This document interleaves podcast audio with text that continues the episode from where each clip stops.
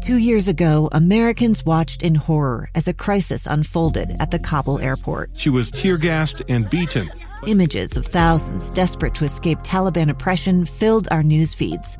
More than 80,000 Afghans made it to America. But the story didn't end there. It was very cold. There was no power, no heat. Who would help our newest neighbors?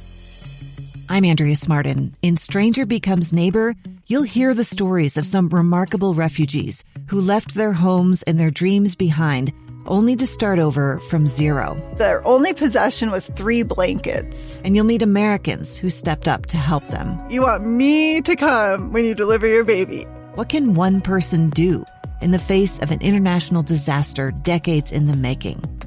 That's Stranger Becomes Neighbor. Find us at kslpodcast.com, follow us on Apple Podcasts, or anywhere else you listen. Inside Sources. Inside Sources.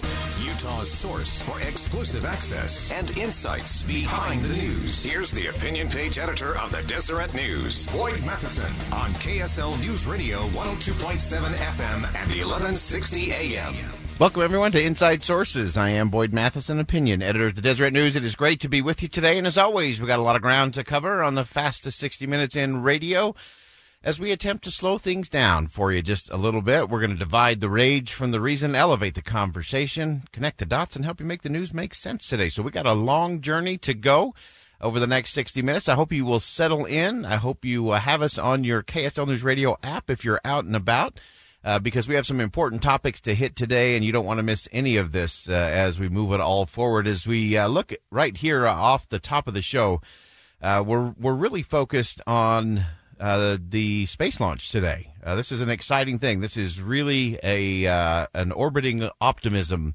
opportunity for the nation. first time in a long time that we will actually be launching two astronauts into space to the space station. Uh, and there's so many things about this that I love, the things that we should look forward to, things that should unite us as a nation. There's so much, and it's so easy to get so divided on so many things these days.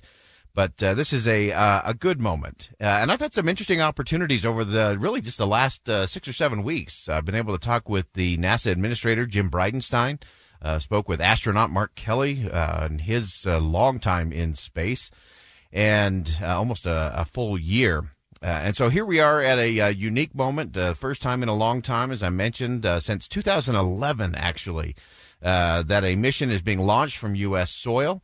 That is, as you've been hearing here on KSL News Radio throughout the morning, scheduled for 2:33 p.m. Mountain Time. all things lining up. The weather currently is holding.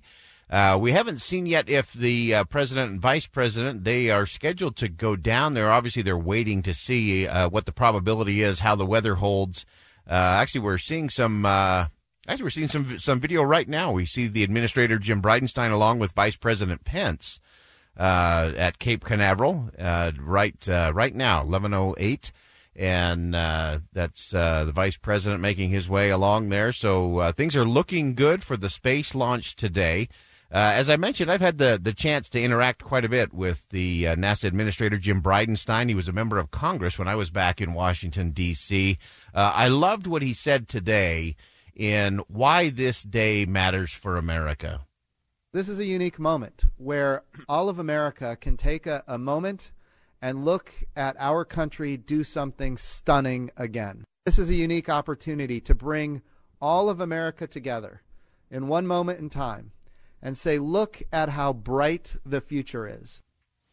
All right, again, that's uh, NASA Administrator Jim Bridenstine. And uh, as you look at this public private partnership, uh, this SpaceX uh, opportunity, this is one that a uh, long time in the making. A lot of people have questioned the funding of the space program and so on.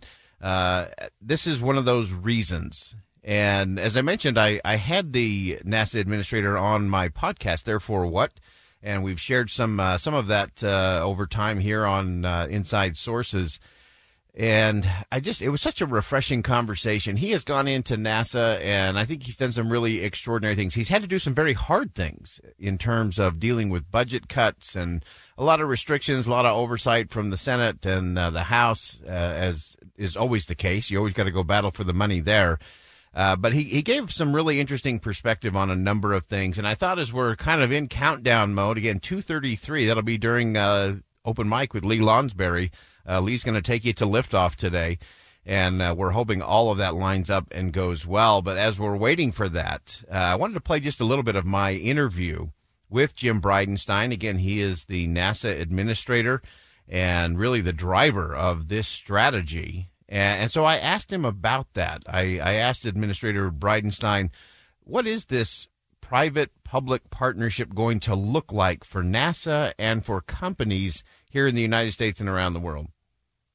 But here's the point the point is there is a very healthy and robust commercial marketplace for activities in space. And so NASA has made a decision that instead of us purchasing, owning, and operating all of the hardware to get things to space, what if we buy the services from this very robust commercial marketplace? We're going from NASA purchasing, owning, and operating the hardware to NASA becoming a customer, one customer of many customers. And it has been very successful at driving down costs and which of course increases access. And we're doing that now. In fact, this year, this is a big deal. This year, we're going to launch American astronauts on American rockets from American soil. Mm. And we're doing it with a program that we call Commercial Crew. In this case, we've got two providers. One is SpaceX with the Dragon crew capsule, and the other is Boeing with what's called the Starliner crew capsule. And we're buying services to get our astronauts back and forth to the International Space Stations. We're hoping that there is a very robust commercial marketplace that includes humans flying into space. So, again, that was my conversation with NASA Administrator Jim Bridenstine just a few weeks ago. And uh, again, this public private partnership, we're seeing it all play out uh, live today. In fact, I'm watching images of uh, Administrator Bridenstine with the vice president uh, at Cape Canaveral at the Kennedy Space Center right now and they're all looking forward to this 2:33 p.m. Uh, launch uh, as it is scheduled. We're hoping the weather holds and that all systems are a go there. And to me, this is just one of those positive, exciting things that we all can get around. Uh, sometimes we don't really think through all the impact the space program has had on our country. Uh, and there's so many different levels. when I sat down with Administrator Bridenstine a few weeks ago, uh, he he talked about that. We kind of talked about what's the therefore what of of the space program. Why does it matter? What should people think about? What should people know about? What should we do about America's space program? Here's what he said. The, the future of the space program is very bright. Uh, we're seeing bipartisan support in the House and in the Senate. We've got strong support from the president. And so the amount of support we're having right now, I don't think we have had this much support since the 1960s when, when we had people on the moon in the early days. And of course, the early 1970s as well. So I think, I think the space program is strong. I think it's important for people to recognize how we are dependent on space in ways that most people don't know, and that's why it's important for the American economy. It's important for national security. And these are the activities that uh, that we need to continue to grow. And we're leading a coalition of nations. It puts the United States of America in the driver's seat to be the leader, but it also gives us access to more resources and capabilities. And so this is an important program for the nation, for diplomacy, for economics, for national security. I think it's a point of pride and prestige for our nation. All right, again, that's uh, NASA Administrator Jim Bridenstine. Uh, my interview with him. You can listen to the full interview with Administrator Bridenstine on my Therefore What podcast. You can pick that up.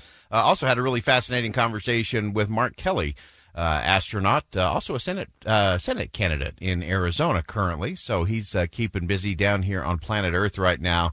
but to me, as we as we look at the space program, and as the administrator said in my interview, that this is a, a hopeful time uh, it's a time to be optimistic. It's a time to uh, to look forward. It gives America an opportunity to lead in unique ways as we continue on into space. And uh, one of our texters uh, just chimed in said, "There's something about space flight that just captures the world's imagination like few other things can." Uh, totally agree with that. Appreciate you chiming in, and and you all can chime in on our uh, Utah Community Credit Union KSL text line 57500. So a great day, an optimistic day, a hopeful day. uh, as we get ready to send two astronauts into space uh, coming up this afternoon. We'll continue to cover that live here on KSL News Radio. And so it is. It's optimistic. It's about hope. It's about moving forward. Uh, stay with us. When we come back, Becky Bruce is going to join us. Brand new podcast, Hope in Darkness. The Josh Holt story comes to KSL Podcast. You do not want to miss this. Stay here on KSL News Radio. We'll be right back. It's the story of an American held in a dark Venezuelan prison. Then all of a sudden, they all kind of lined up. They pointed their guns at me. And this is the point where I thought, I'm going to die today. I'm Becky Bruce. I spent a year working on Hope in Darkness, which now has more than 2 million downloads. Find it on kslpodcast.com or wherever you listen to podcasts.